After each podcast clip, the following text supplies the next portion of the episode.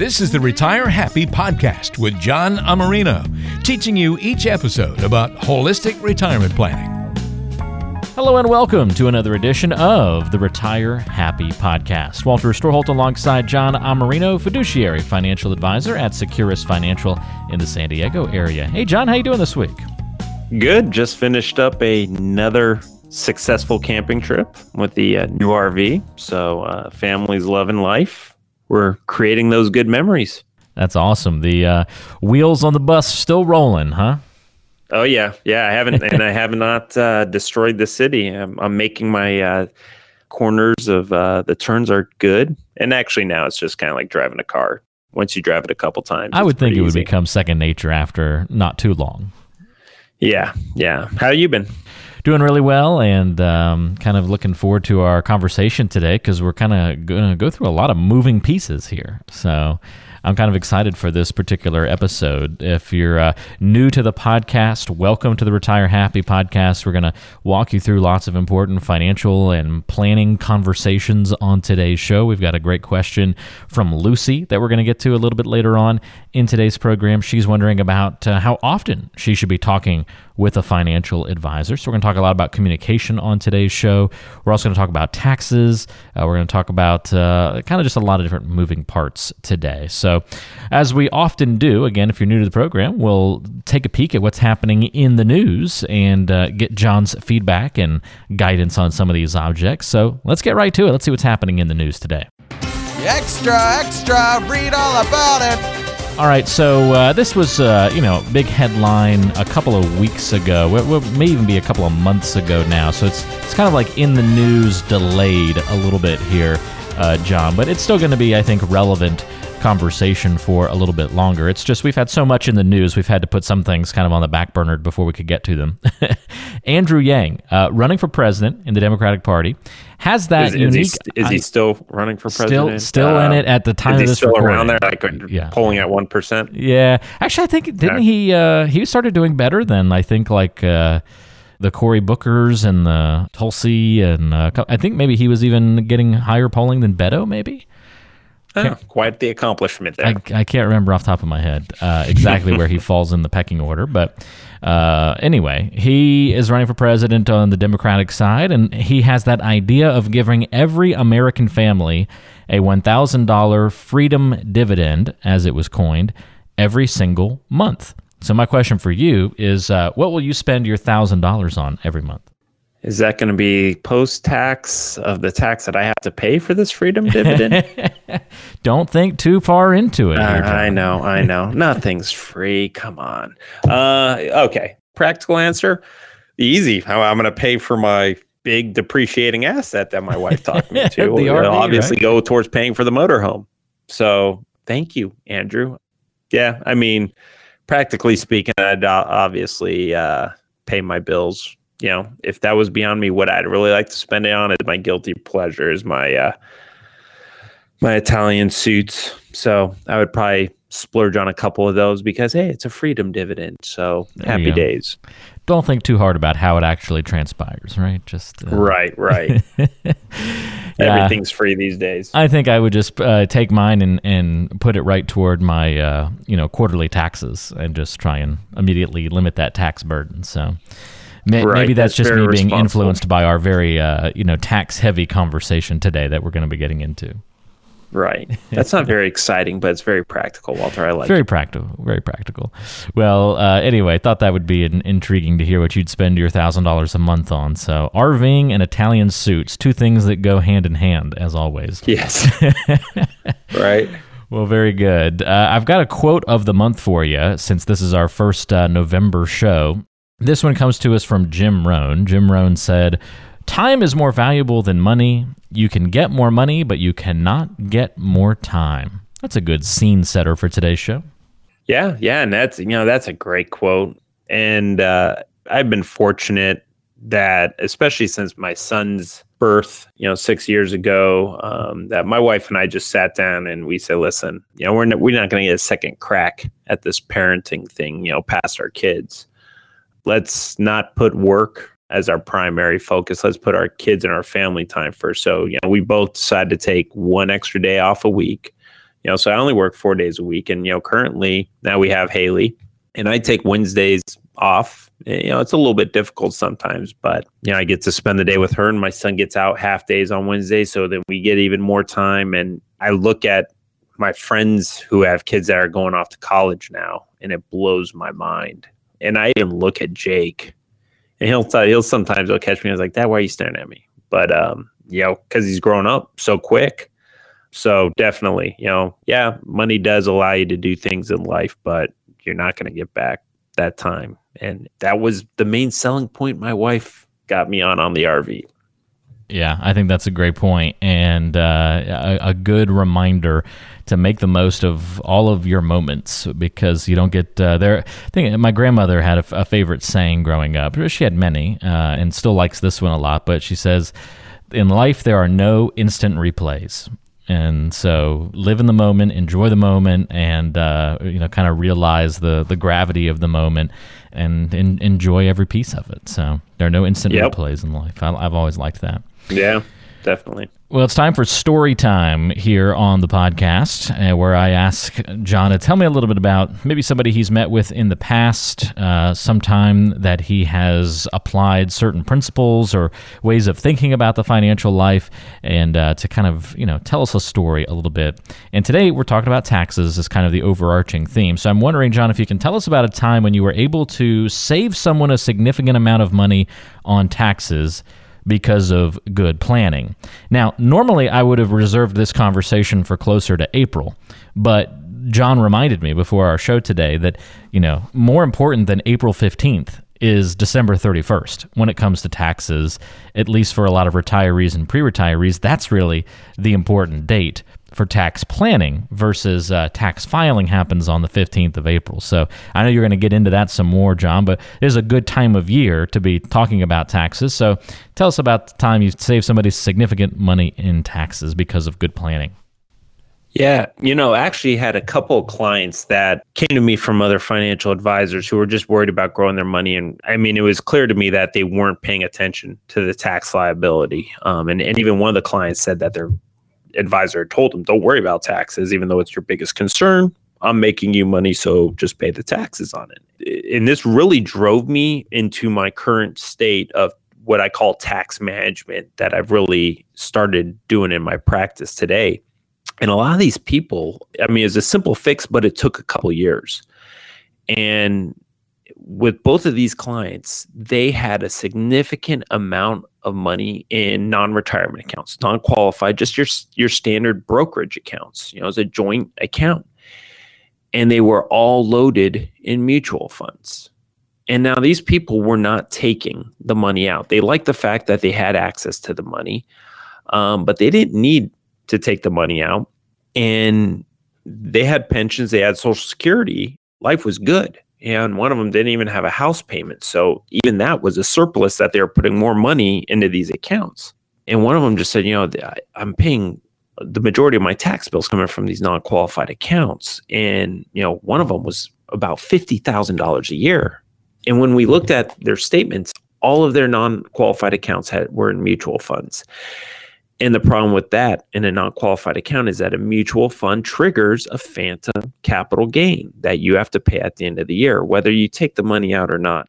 So, you know, they, they had some significant growth in these accounts over the years. You know, so we had set a proactive plan that said, listen, we're gonna we're gonna do this in a very managed way, but we're gonna start moving you bit by bit over to more tax efficient, you know, ETFs you know, here we are a couple years down the road now with that one couple, and we've got them, you know, about 90% to tax free. And that's huge. And quite frankly, these, you know, they've had solid returns, but they don't care about the returns. They just looked at we solved their major concern.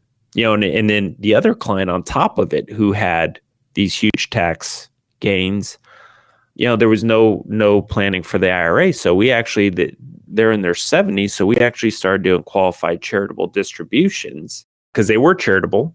And uh, you know, last year they were they were going to lose their itemized deduction. So not only did they get a deduction from the qualified charitable distribution, but is is actually more powerful than that. The qualified charitable distribution actually reduces your bottom line income. And just really quick, what a qualified charitable distribution is, is you're taking your RMD and it's going directly to a charity of your choice. And for a lot of people, they lost the ability to deduct with the new tax act under Trump. So not only did they get to give their charity, but they got a bottom line reduction from their income and it solved their RMD. So that was a huge win, you know, and for a couple of those clients that their biggest concerns weren't being addressed and uh, took some planning and it, it wasn't very complex, but you know, they're a lot happier now. Amazing to see the turnaround that somebody can go through and also illustrates the point how everybody has something different when it comes to a goal in retirement or in their financial situation. Yeah, absolutely. You know, at the end of the day, I think we can all agree that our government doesn't do that great of a job managing our taxes. So, you know, if I had the choice and, you know, of course, these clients had the same mindset, you know, wouldn't you rather give your money to a cause that you're very passionate about, um, you know, or a charity that you're very passionate about instead of, you know, the government? You know, so now um, they're extremely happy one of them uses our CPA now, and you know they're extremely happy with their taxes now. Yeah, it's awesome to hear. So as we approach the end of the year versus waiting till April 15th to be thinking about these kinds of things, is there time to kind of make moves before December 31st rolls around and to get a better plan in place? You have to look at that individualized. You know, the end of the year obviously gives you a good idea, a much more clear picture of what your tax liability is going to be. So, you know, in, in, the one client's case, we did do some movement. We did move them from mutual funds to ETFs in December and then quickly in January, um, and then just kind of held them for that next year. Qualified charitable distributions have to be done. Um, that has to be the first money out of your IRA. So that's something that, you know, we'll talk about that again next month. It has to come out right in the beginning of January. And then obviously this time is a great time of the year to start talking about Roth conversions, which, you know, we'll definitely spend some time in the, the next podcast on that. Yeah, a little preview for you next time around here on the show. We're going to be diving deeply into talking about Roth IRA conversions. So, lots of things to be thinking about when it comes to saving on taxes. It is a really important piece of the puzzle. John, if somebody's got questions about their tax situation, what's the process usually look like to meet with you to talk about those situations and, and to kind of get some more education on this? Well, you know, everybody comes into my office and we talk. Hey, the first appointment is do we like each other? You know, am I a good fit for you and and are you a good fit for me? Can I really bring value? But I always tell people this, you know, the foundation and and we start to get to this in the first appointment is you need to have, make sure you have a sustainable income stream for both you and if you're married, your spouse's life. That's the the foundation of it. And then the very next thing you need to re- really look at is can you make that income more tax efficient? And and so that's what we start to look at through the process too. And you know, it's not a quick fix in a lot of cases. You know, this is it takes some very proactive planning and it's a long-term planning thing, but you know, a lot of the the clients who have really said I, I want to engage in this have seen through our analysis that you know the positive long-term ramifications that this type of planning can have for them. Well, if you want to get in touch with John and talk about some of these things, you can do so easily by calling 858 935 6210. That's the number, 858 935 6210. And always online at gosecurus.com. That's gosecurus.com. We'll put a link in the description and show notes of today's show where you can go and uh, access all that great information that you need to know.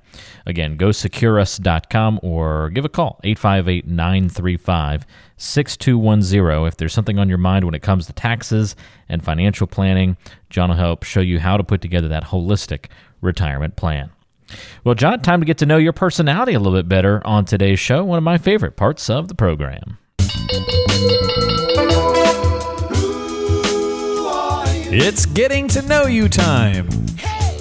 And my question for you on today's episode, John, is uh, what are the, when somebody says the good old days, right? Everybody uses that term, I think. When someone says the good old days, what does it mean, though, for you? What stage or age of life do you look back on most fondly?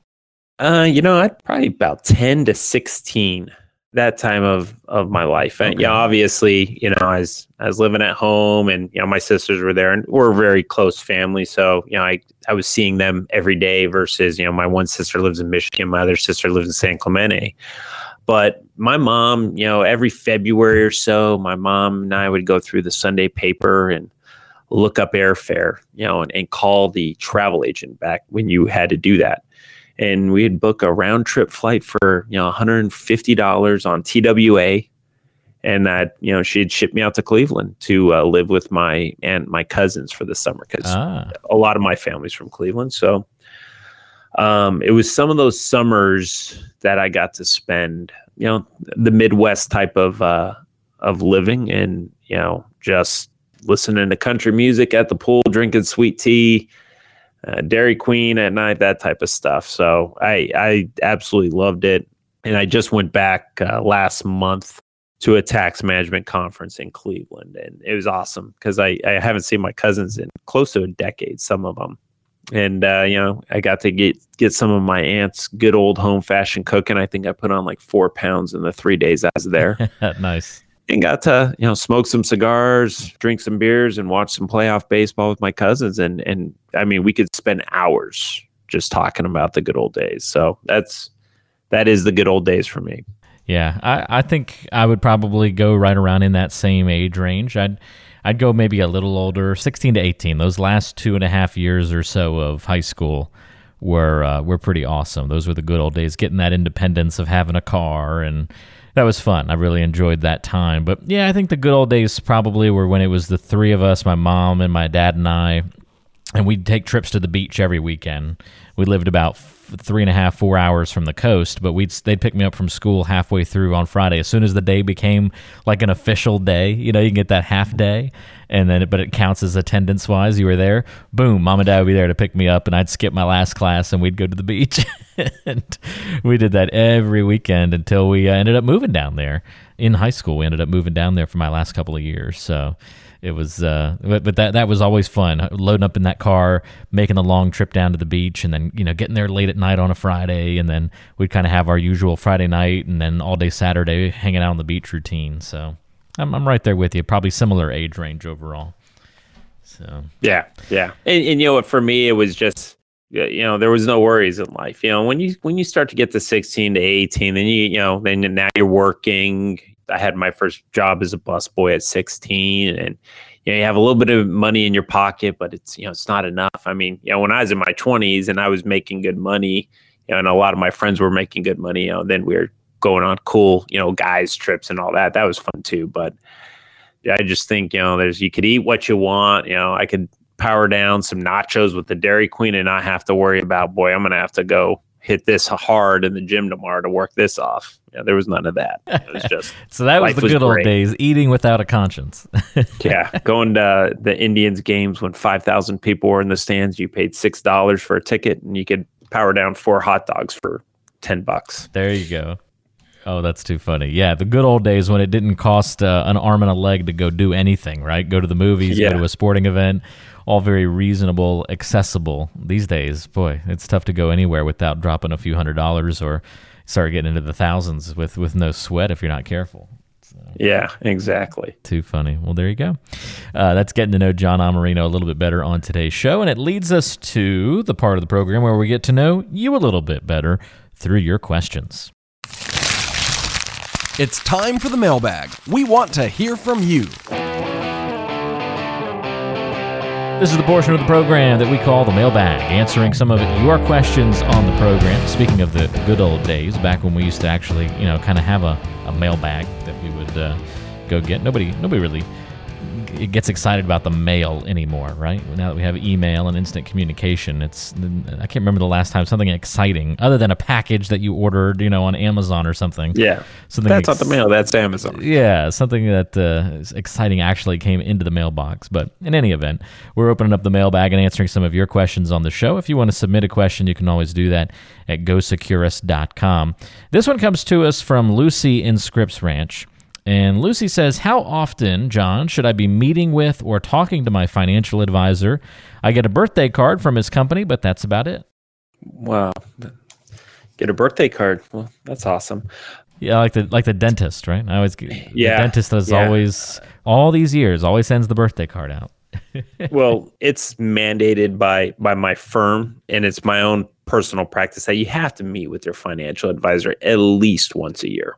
You know, because things change. People's spending changes. There there is no plan. I, I have yet to have one financial plan that was set in stone and concrete and never changed. So at least once a year. But you know, it's really you know, set your expectations with your advisor. I, I don't think, you know, for the most part, if things are kind of on autopilot and there there hasn't been any changes, you know, once a year might work. Especially, you know, I, I have clients that they're busy, they're they're traveling. You know, then there are some clients that they, hey, yeah, I like to just kind of come in twice a year. That's fine too. I find that uh, for a lot of my newer clients, we're doing multiple meetings throughout maybe the first year or two because, you know, we're getting their long-term care, their Medicare, their uh, estate planning. Uh, you know, we're helping them out with all different facets. So that's where we do it. But as a personal standpoint, I try to reach out to my clients every quarter just to say hello. And you know, for me, one thing that I can tell my clients is, you know, I'm I'm an independent advisor. I'm not some big name brokerage firm, but you're not a number. You're a family member to me. Um, and I take that very, very seriously. And, and my clients know that. So all my clients, as you know, as crazy as this may sound to some other people in the industry, my clients have my personal cell number. And there's been times where they've called me on a Sunday or they've called me at seven o'clock at night because something bad happened, right? They got hacked or they need money, you know, out as soon as possible. And it's always been an emergency situation. Everyone's always respectful. But, you know, I make myself very accessible to my clients. So, you know, Lucy, if you haven't talked to your financial advisor in over a year or going on a couple of years, then you need to start being a little bit more proactive, either bothering them a little bit, as I would probably say, or you know maybe it's time, especially if you're a retiree, to move on to a different advisor who's going to you know treat your life savings and you with a little bit more attention. I'd also say, you know, what other kinds of ways do you want to count, you know, reaching out to you, Lucy? I mean, uh, more than just a birthday card. I, think you can use John as an example here with the podcast, you know. In a way, that's reaching out or providing some communication and education to clients as well. It's also, you know, is your advisor writing you a, a personal newsletter to all of the clients, you know, every once in a while? What are the other ways that communication is happening? And I think that's really important to look at that as a whole. Um, so if it's just a birthday card and nothing else, yeah, that'd probably be a little bit of a red flag, I would say. Yeah. Yeah. Um, so it's interesting to hear how you're a lot more intentional about creating those opportunities to meet. Not mandatory, as you said, because a lot of people are busy and they may not want to meet that often, but there needs to be some sort of communication that things are on track, making sure that changes are getting logged or, you know, hey, we have this big life event coming up. Does that change anything financially? And then and looking at those matters. It's important. And it all depends on that company's business model too, right? I mean, listen, you know, there are just companies out there that are gargantuan, and and the clients know they're just numbers, but eh, you know, it's it's kind of like a name brand clothing. You know, some people know that's probably not the best made clothing, but it's a name brand, and they buy it for the name brand. You know, my business model is just very a very close up relationship with my clients, and my clients know that you know if something bad happens whether it's health or or anything or something good happens i'm, I'm going to be there for them and, and i truly care for them and their family It's a great. And a good reminder as well if you, Lucy, maybe want to talk to John some more about your financial situation and what a relationship with a financial advisor should really look like, some of the differences. You know, not all advisors are created equal. Uh, there are different methods to running a practice and to helping clients. John illustrated a couple of those differences just over the last couple of minutes. Uh, sometimes we've talked a lot about taxes today. Sometimes it's that. That's the big difference. Hey, my advisor never talks to me about taxes. Is this something that we should be addressing? Uh, the answer is yeah, it really should be. So if you're not addressing some of these important topics with an existing advisor, or if you've never worked with an advisor before, it might be a great idea to reach out to John and talk a little bit about what's going on in your financial life, what your goals are, and get a review of your overall financial plan John would be happy to walk you through that conversation. If you'd like to set up time to meet or just ask some basic questions, you can certainly do that over the phone again at 858 935 6210. That's 858 935 6210. Or you can find John online at gosecurus.com. That's gosecurus.com. He's got an office there in San Diego on Treena Street, conveniently off of Interstate 15 next to Scripps Ranch High School. Well, John, we really appreciate you taking the time out to join us on this edition of the show. As you said, next time around, we're going to be talking a lot about Roth IRA conversions, getting the skinny on that conversation. That'll be very enlightening and helpful as we approach the end of 2019 as well. But uh, until then, have a great week, and we'll talk to you soon. Take care. All right. Thanks a lot. For John Amarino, I'm Walter Storholt. We'll talk to you next time right back here on the Retire Happy Podcast.